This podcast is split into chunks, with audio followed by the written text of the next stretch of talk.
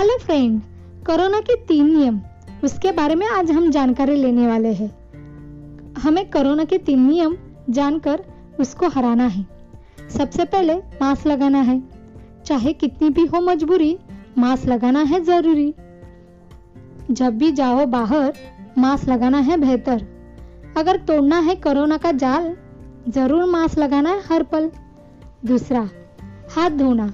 हाथों को धोना भी है जरूर, कोरोना हो जाता है उससे दूर।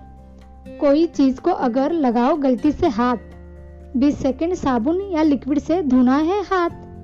तीसरा, सामाजिक दूरी को कायम रखना होगा, दो फुट का अंतर बनाना होगा।